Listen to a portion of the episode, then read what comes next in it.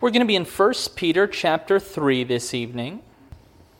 We're going to begin in verse 8, and Peter has just concluded a section of his epistle where he spoke about our opportunities, our responsibilities as Christians with respect to many of the different relationships we have our relationship to the government, our identity as citizens, our relationship to our employers, our bosses, those that we work for, those that we work with, and our relationship to our spouses. And the through line was submission. And if I could summarize what Peter said about those three relationships that characterize such a large portion of our life, I would say it like this If you're fighting with the government, you're probably fighting the wrong battle. If you're fighting with your boss, you're probably fighting the wrong battle.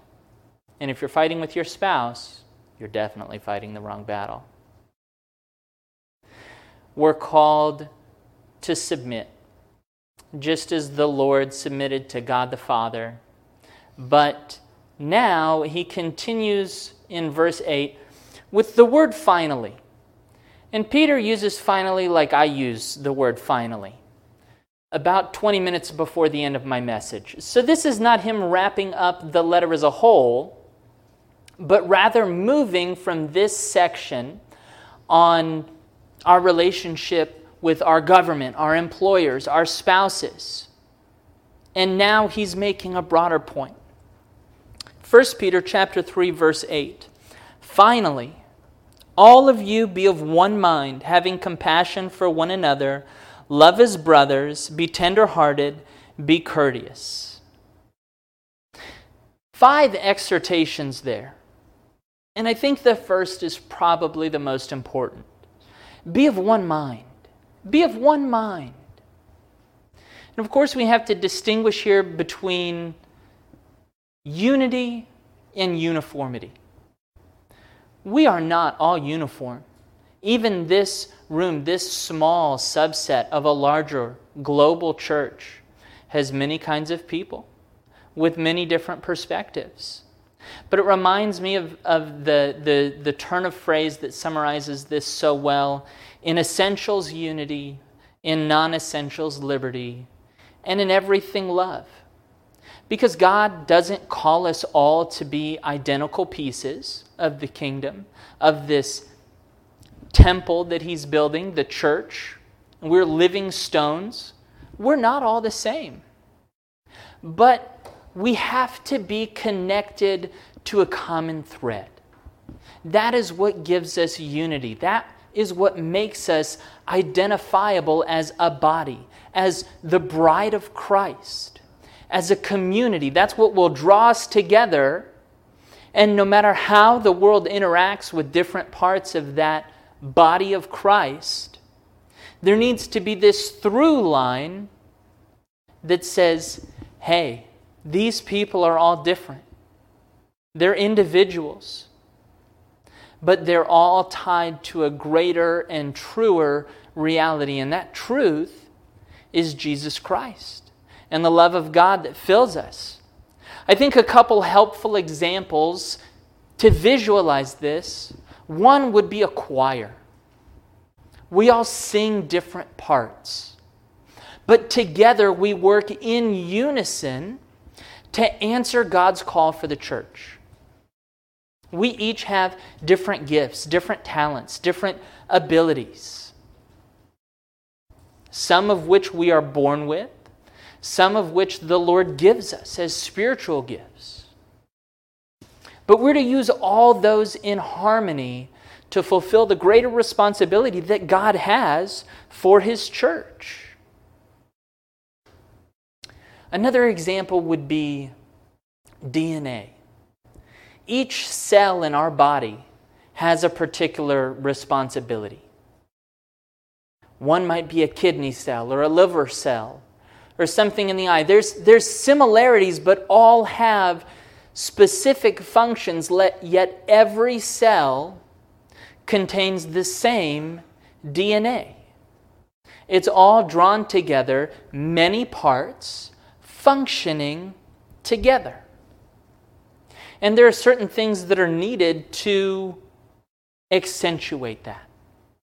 Things that we need so that we would be of one mind. Not only that we would have a common objective, not only that we would have a common love, a common foundation in Jesus Christ and the Word of God. Because we're all going to think about things differently. But in order to have one mind, in order to all be of one mind, we all have to be the Word. Because that's how we're going to put on the mind of Christ. Scripture functions as our worldview. If we are all rooted to the same Scripture, we'll see we might have different interpretations in those non essentials. We're going to see that before tonight's over. But the closer we all draw to Christ, as we seek to put on His mind and His heart, we will exemplify unity. Not uniformity, but unity. The verse also speaks of compassion to suffer with in order to be together, in order to be the church, the things we're called to do to one another. Suffering with someone can be one of the hardest things to do. But that's how we exemplify the compassion that we're called to have.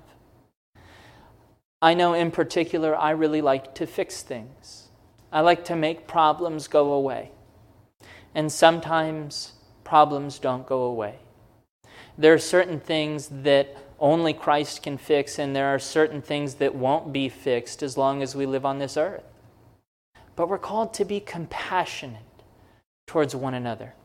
It's okay to sit in the suffering with a brother or with a sister. Because when you suffer through something with someone, you're drawn closer together.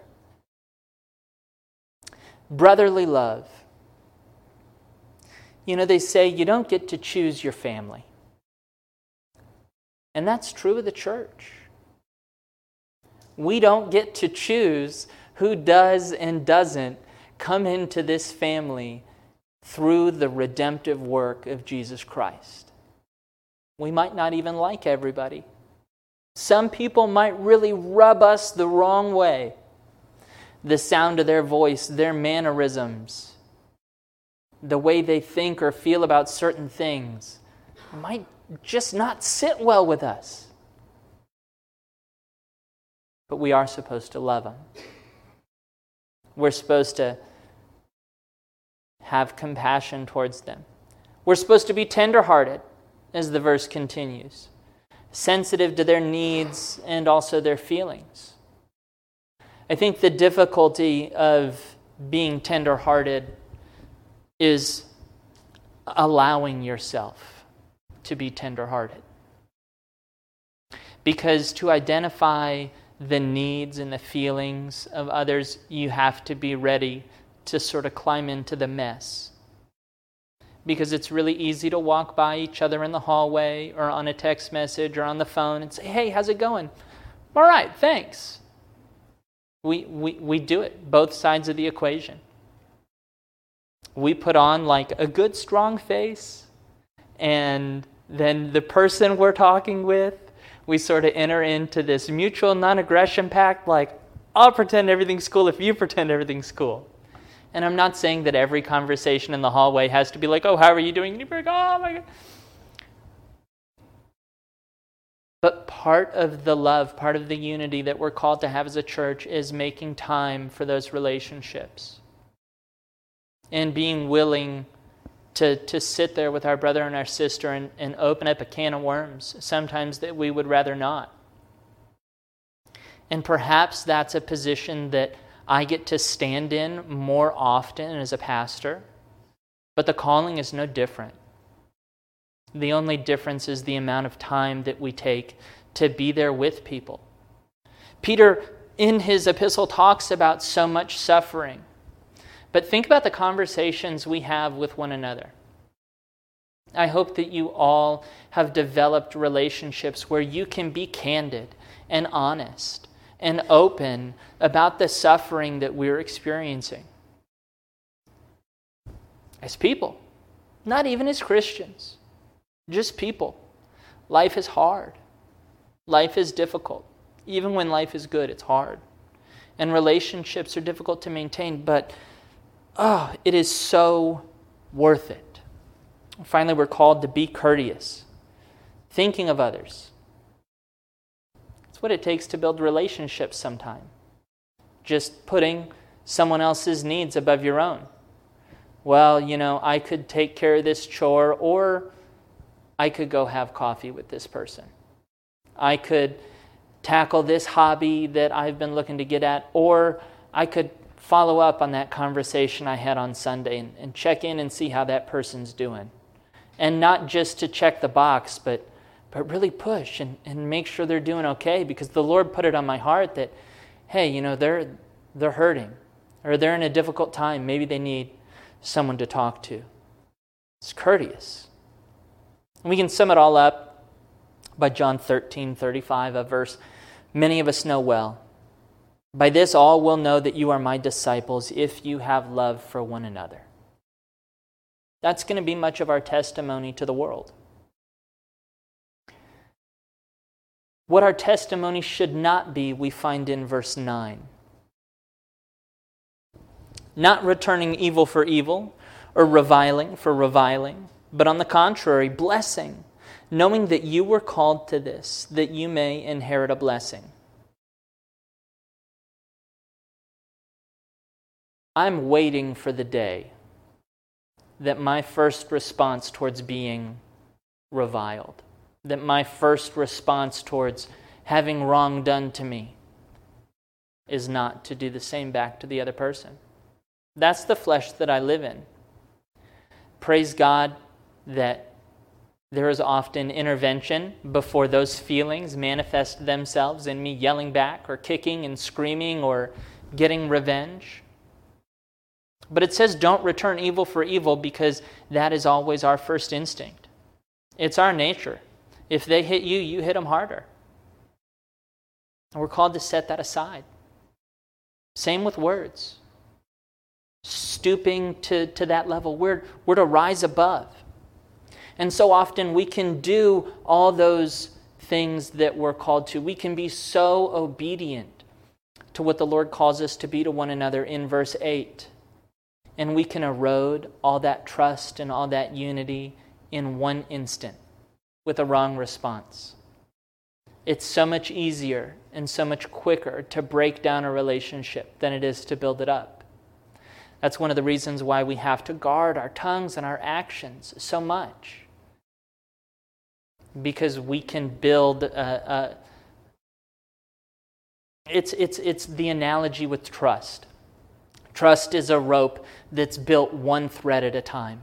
Those five things we looked at in verse 8, you know, building trust with one another, building unity, compassion and sympathy. And it can all be severed at once. So we need to do the right thing and not do what we know we ought not to with respect to one another. But even more than that, when we face evil, when we face reviling, when people come at us,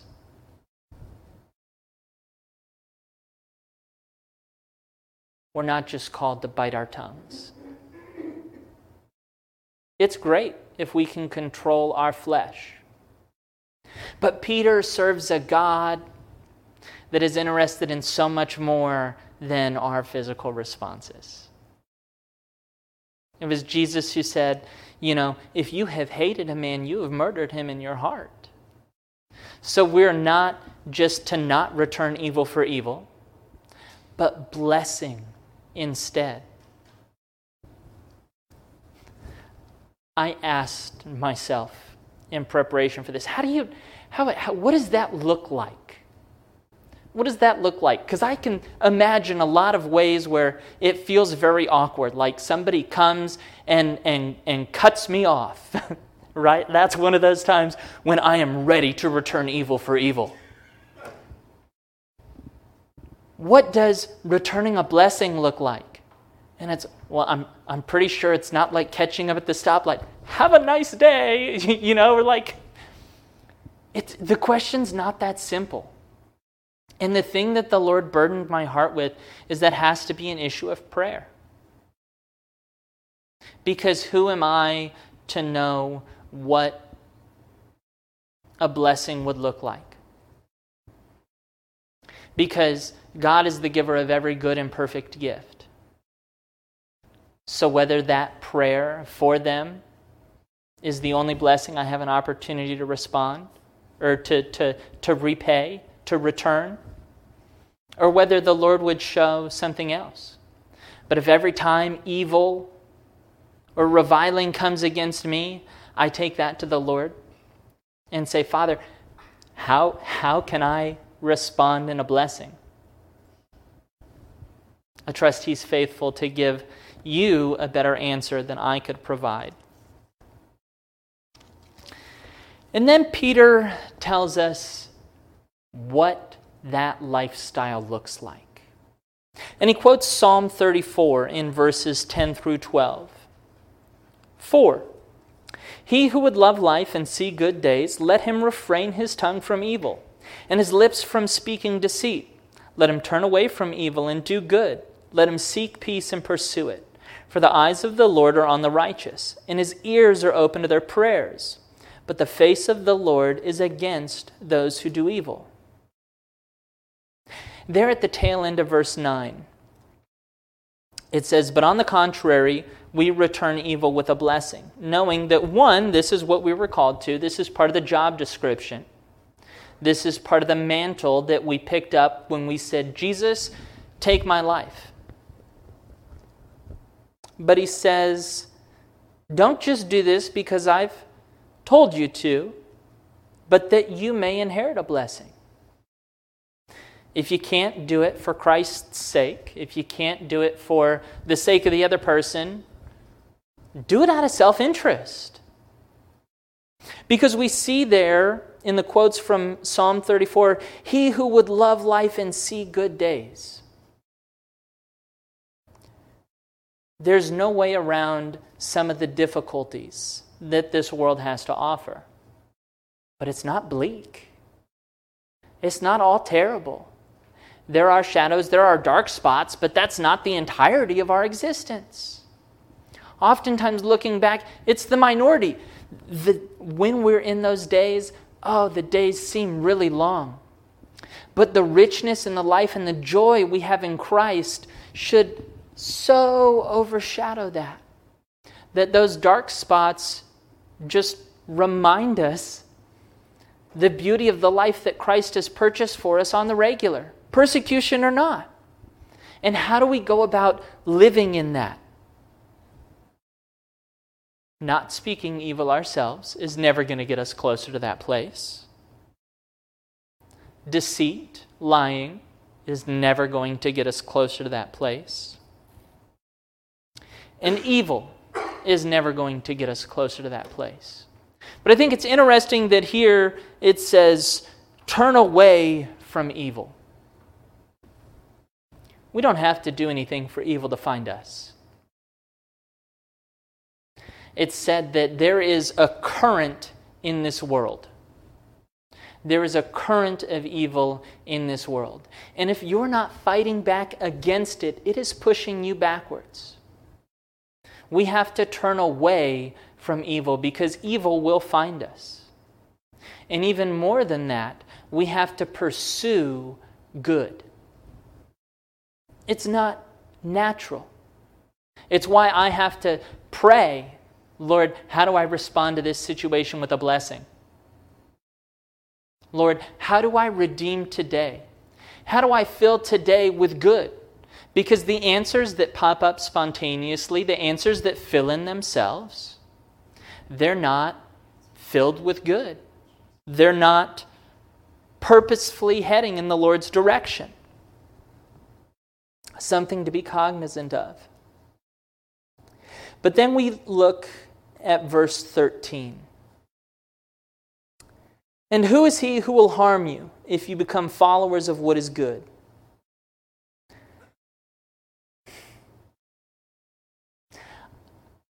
It's such a simple statement, but it's a question of perspective. And it's a question of what do you value? Jesus says in, in Matthew, you know, don't fear those who kill the body, but cannot kill the soul, but rather fear him who is able to destroy both soul and body in hell. When we look at the evil, the reviling we'll face, in the context of the letter, when we see the suffering that we're going to experience, it begs the question if your eyes are on the Lord, if your mentality is grounded in your heavenly inheritance, in the glory that will be revealed at the second coming of Christ, who's he that will harm you for doing good? Verse 14 But even if you should suffer for righteousness' sake, you are blessed. Do not be afraid of their threats, nor be troubled. There will be suffering. The question is will we suffer in pursuit of good, or will we suffer in pursuit of evil? There's no easy way out. I saw someone post in a message board that I'm part of online.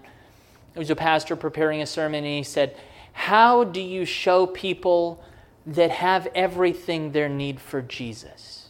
The kind of people that have, have worked for everything and just have everything they could possibly need. And the question is well, they have everything they thought they needed. But why do we see so many people in the, the upper echelon of material prosperity, having grasped every goal they set for themselves? Why is there still so much discontent? We don't have to tell them something they don't already know. There's suffering. The question is Will there be the fullness of Christ amidst that suffering, or will there be the emptiness of sin and pursuing the wrong goals? Verse 15 But sanctify the Lord God in your hearts, and always be ready to give a defense to everyone who asks you a reason for the hope that is in you, with meekness and in fear that word sanctify is very interesting. Awe inspiring. What does it mean to sanctify the Lord in your heart? To put the Lord in your place in the core of your being, that He captures your awe. That He is the thing that, that brings you to life, that gives purpose that without it, food has no taste, vision has no color. Who could be more worthy of just our adoration than the Lord that we have built up in our hearts, that we have sanctified, when He has taken that place, that richness, that fullness, that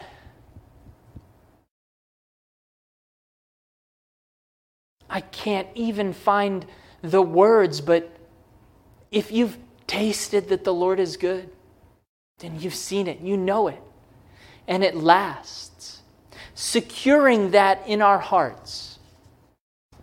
Another way I've put it throughout this study is, is having our hand gripped on that eternal reality. Always having one hand firmly gripped on who God is and the inheritance that's been purchased for us and the reality that our current existence is but a drop in the bucket. That sanctifies the Lord in our hearts, it inspires awe. And so then, as we go throughout walking this world, we can expect that people are going to ask, and we should be ready. And it begs the question are you ready? A lot of times, we negate the practice of being prepared to give reasonable answers to those that would inquire. The first question is Are people asking you the question? We should be living in a way and in the presence of people that should be asking the question. Sometimes I think as the church, we can find ourselves so insulated that we're not even around the people that would ask the question. How many unbelievers did you have serious interactions with this week?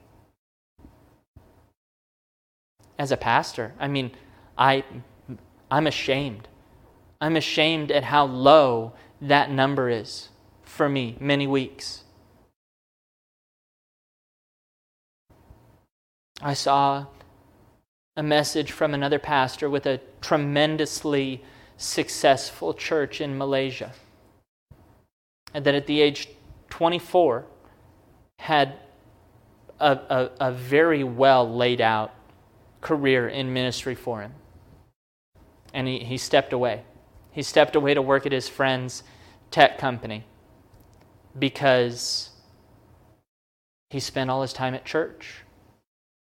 And he saw such a need for him as a pastor, as a spirit filled believer in the world, that he said, I don't feel like I'm I can do what God is calling me to do here. Here I'm in a big church, I'm coordinating events and arranging Bible studies. And that's not to say that those things are important. Because believers need to be built up.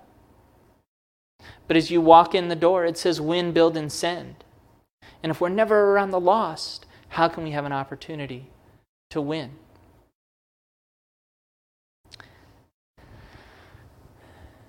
Verse 16. Ah, one more thing I want to touch on on verse 15. There's having the right thing to say, and there's saying it the right way. There at the end of verse 15, with meekness and fear. A lot of times when we do have those conversations, when we get in that position, we can say it with pride and arrogance. Just because we know what we're speaking is the truth does not mean we have to speak it condescendingly. No one wants to hear or deal with a person like that. We don't have to assert the, the dominance or the superiority of the truth that we know to be true, but with gentleness, with, with meekness, and reverence for the Lord. So there's what you say, and there's how you say it, and there's having the opportunity to say it. And then verse 16 having a good conscience before the Lord, that when they defame you as evildoers, those who revile your good conduct in Christ may be ashamed. So let's say someone asks you, Why are you different? And you say, Yes, this is the opportunity. And then you give them a great answer. And then they defame you. It's going to happen. And it does happen. We even do it today, but not necessarily to fellow believers. When it says there that when they defame you as evildoers, those who revile your good conduct in Christ may be ashamed. There's two ways you can interpret that verse. The first is with respect to end times. That when God comes to judge at the end of this age, they will see how wrong they were for coming against his children with evil. That they would see the complete truth and that they would be ashamed that here the Lord put his children in their life and they accused him of evil for doing what they now know to be right at the revelation of Jesus Christ. The other way to interpret that verse is presently. And that means that right now, those who revile your conduct in Christ may be ashamed. And what this makes me think of is persecution The character of persecution will be social long before it's physical. The character of the persecution that we will face as Christians will be social in nature before it is physical. So I ask somebody the question I mean, we, we are going to become more and more the minority. Society will work hard to make us pariahs, to try and shove us out. We are going to be the crazy people. I already feel like the crazy person. People are going to think you're as crazy as you think I am. It's coming. The spectrum is just moving.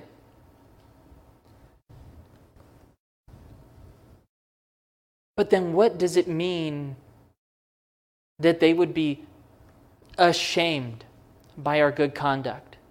It would be to look at us and be like, oh my gosh, I can't stand those Christians. I can't stand for what they believe. You know, they're violating women's rights and everything, and they, they don't believe in all these things that we as a society lift up as moral and good and just, and you should allow these children to make these decisions on how they're raised and what they think, and why are they just, it's terrible what those Christians are doing. But gosh, I have one, and he's the best neighbor. Does that make sense? That, that, that they could despise everything that we think and believe? but based on the way we act.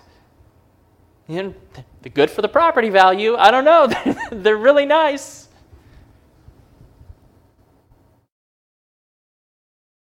There's not nothing there. Now we move on to verse 18.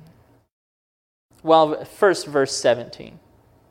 For it is better, if it is the will of God, to suffer for doing good than for doing evil. The only thing I want to say here is as much as we talk about suffering, we have to remember that if it is the will of God, meaning that suffering is not the goal, there is no benefit to self inflicted or sought out suffering. There is no uh, inherent righteousness to martyrdom. And we've seen that in church history. Like, oh, if you want to be holier, just take a whip and just flay your back open long enough and you'll be closer to God because, you know, that's what Jesus experienced. You know, that's backwards. Suffering is going to come. We don't need to seek it out, is all I'm trying to say there. And any of the suffering that we do experience is filtered by God, it's for us. Okay, so we stay in the center of His will, and there will be suffering sometimes, there won't other times, but it's the lot that the Lord has for us. So we keep one hand gripped there in that eternity. And we follow the things that He has said, being loving, compassionate, and of one mind. Verse 18 For Christ also suffered once for sins, the just for the unjust, that He might bring us to God, being put to death in the flesh, but made alive by the Spirit. That's the gospel. That's not confusing. Everything else I'm going to talk about is quite confusing, which brings us to verse 19, which is one of the most difficult verses in Scripture to exegete. You ask 16 different people what it means, and you'll get 17 different answers. Throughout the course of the last week, I've thought about teaching it three different ways. I think me and Patrick might teach it differently unless I change my mind again. So, let's read verse 19 and we'll talk about three possibilities. Verse 19. Well, we'll back up just a little bit in 18. That he, Jesus, might bring us to God, being put to death in the flesh, but made alive by the Spirit, by whom also he went and preached to the spirits in prison Oh, Rob, that's not confusing. I remember this. This is the part where Jesus led captivity captive. And Jesus taught that, right? During the resurrection, he went and spoke to those that had died, believing in the Messiah that had not yet lived, right? So the Old Testament believers, When they died, they went to Abraham's bosom. And then during the period in between his death and resurrection, Jesus went down and revealed himself as the Messiah that they had been waiting for. And then he took them to heaven with him, right? He led captivity captive. That would be an excellent option were it not for the context that we find in verse 20. But that's what some people teach. And I don't disagree with. I just don't know if that's what Peter's getting at here. By whom he also went and preached to the spirits in prison who formerly were disobedient, when once the divine long suffering waited in the days of Noah, while the ark was being prepared, in which a few, that is, eight souls, were saved through water. So while everything I just said was true, I don't feel that that option fits well with the context. So, what do we do with verse 20? Well, Peter could, another option is Peter could be speaking metaphorically. When he talks about those that were disobedient in the time of Noah, it could be referencing the spirit that is the spirit that powered, the spirit that raised Jesus from the dead was the same Spirit that preached to those that. Whoa, it's confusing, but I'm making it worse than it has to be. Here we go. Let's start over. Reset. Option two. This is referencing the Holy Spirit preaching through Noah in the time of Noah's life. So the souls that were formerly disobedient were preached to when they were alive by Noah, even though now those souls are dead because the flood. That's option two. Option three is the Nana Nana Boo Boo theory, which Jesus, in between the time of his death and resurrection, descends into hell and, and preaches to the souls. Now, don't be confused by the word preach. It is not evangelistic. It is not evangelistic. It's a proclamation, right? So, pronouncing a judgment, which is entirely true. He has the right to do that. That Jesus, as the one who holds the keys to death, would go and proclaim that victory in spirit. Two things I want to highlight. One, I don't know what Peter's trying to say. Two, there's going to be more than two things. there are lots of smart people that disagree on what Peter's trying to say. And the more I look at it, the more I want to change my mind. But here's what we do know one, there is no salvation after death. Some people will use this to justify a false teaching that everyone will get a second chance. Like, it's okay if you die without having accepted Jesus as your Savior, he'll give everybody a second chance in hell. This has been used to justify the doctrine of purgatory. Like, oh, well, just pay a little bit of punishment, and then once that is settled, then you can go to heaven. You have one life, one opportunity to accept the work that Christ did on the cross. And when that expires, it's said and done. And now we get to some interesting verses that make much more sense on baptism. Verse 21 There is also an antitype which now saves us baptism. Not the removal of the filth from the flesh, but the answer of a good conscience towards God through the resurrection of Jesus Christ, who was gone into heaven and is now at the right hand of God, angels and authorities and powers having been made subject to him. We have a baptism coming up. And so it's always important to, to look and highlight what that is. Baptism is not required for salvation. We see that with the thief on the cross. Jesus looks over and he says, Today you'll be with me in paradise. He was never baptized.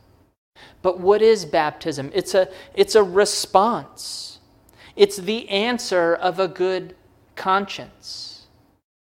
It's symbolic, it's representative.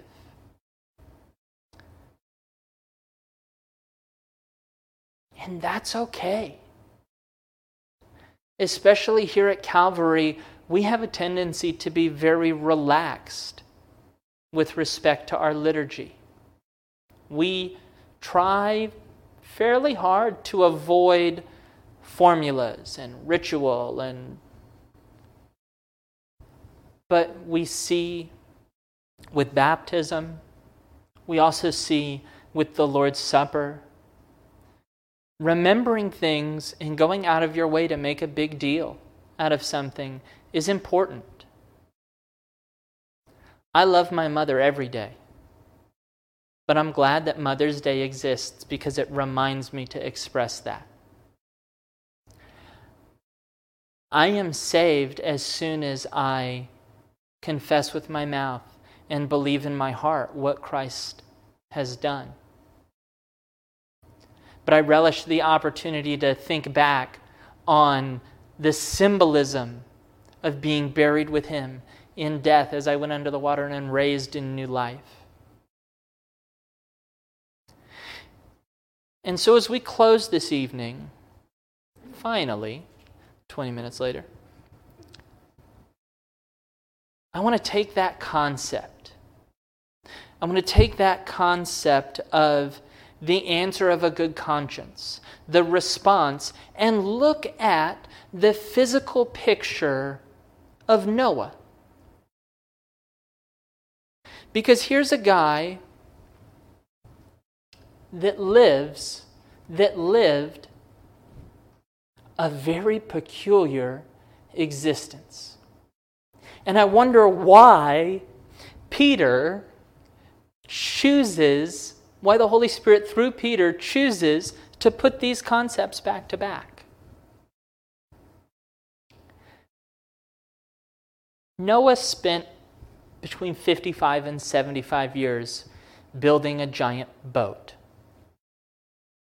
for a flood that was going to come even though it had never rained. Do you think Noah was the center of any social gatherings? Probably not.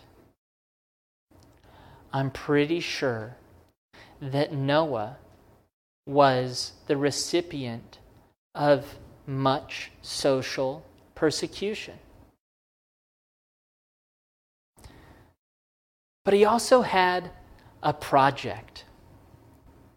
When we talk about turning away from evil and pursuing good, we see Noah had a very tangible work product that he was undertaking for the Lord. And so I want to challenge each of you to look at the ministry that God has given you. How are you pursuing that? Do you have an ark? Do you have a ministry that God has given you, something good that you are pursuing? Because it's always easier, right? Idle hands are the devil's playground. The more we are consumed with good, the more we are pursuing good, the easier it is to turn away from the evil that will pursue us all on its own. And we also see what happened when Noah didn't have that. Shortly after they landed and he planted a vineyard, we saw him stumble into sin. And I can't help but wonder or presume that when we're driven with such a purpose, when we're filled with the, the calling to, to love one another and be and embody the church, when we set that down, when that becomes a side dish, when it becomes a garnish, when it just becomes a fringe benefit, I think it's easier to slip up. I think it's easier to lose speed.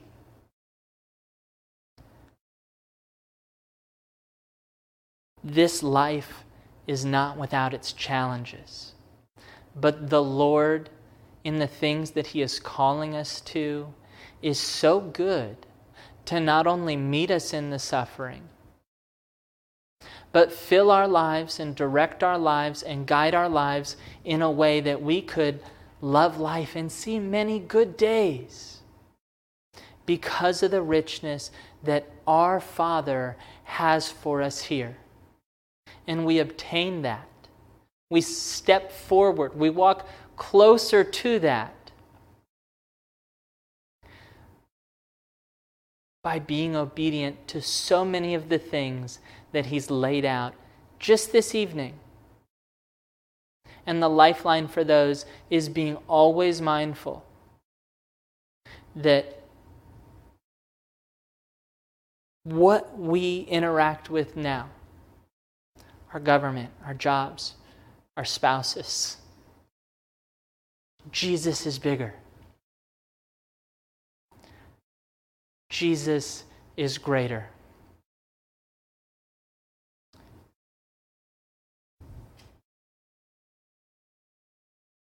You can't, I can't say it more emphatically than that. He is so good. Father, we, oh Lord, I wish you would give me the words. Father, thank you that you're so great that you're beyond our words. Father, we thank you for the opportunity to, to worship you with our life, to worship you with our decisions, to worship you with our relationships. That what we can't articulate, we can manifest, we can live. Lord, in the example that your Son set for us. That he would be incarnate, that he would come and live and walk amongst us. Father, allow us to be those ambassadors to a watching world. Father, allow us to be those that would make people want to ask the question. That, that we would be those that could confidently answer the question and Lord, even in the face of rejection, Father, that our eyes would just be so set on you that your kingdom would come. Lord, we pray this in your Son's name. Amen.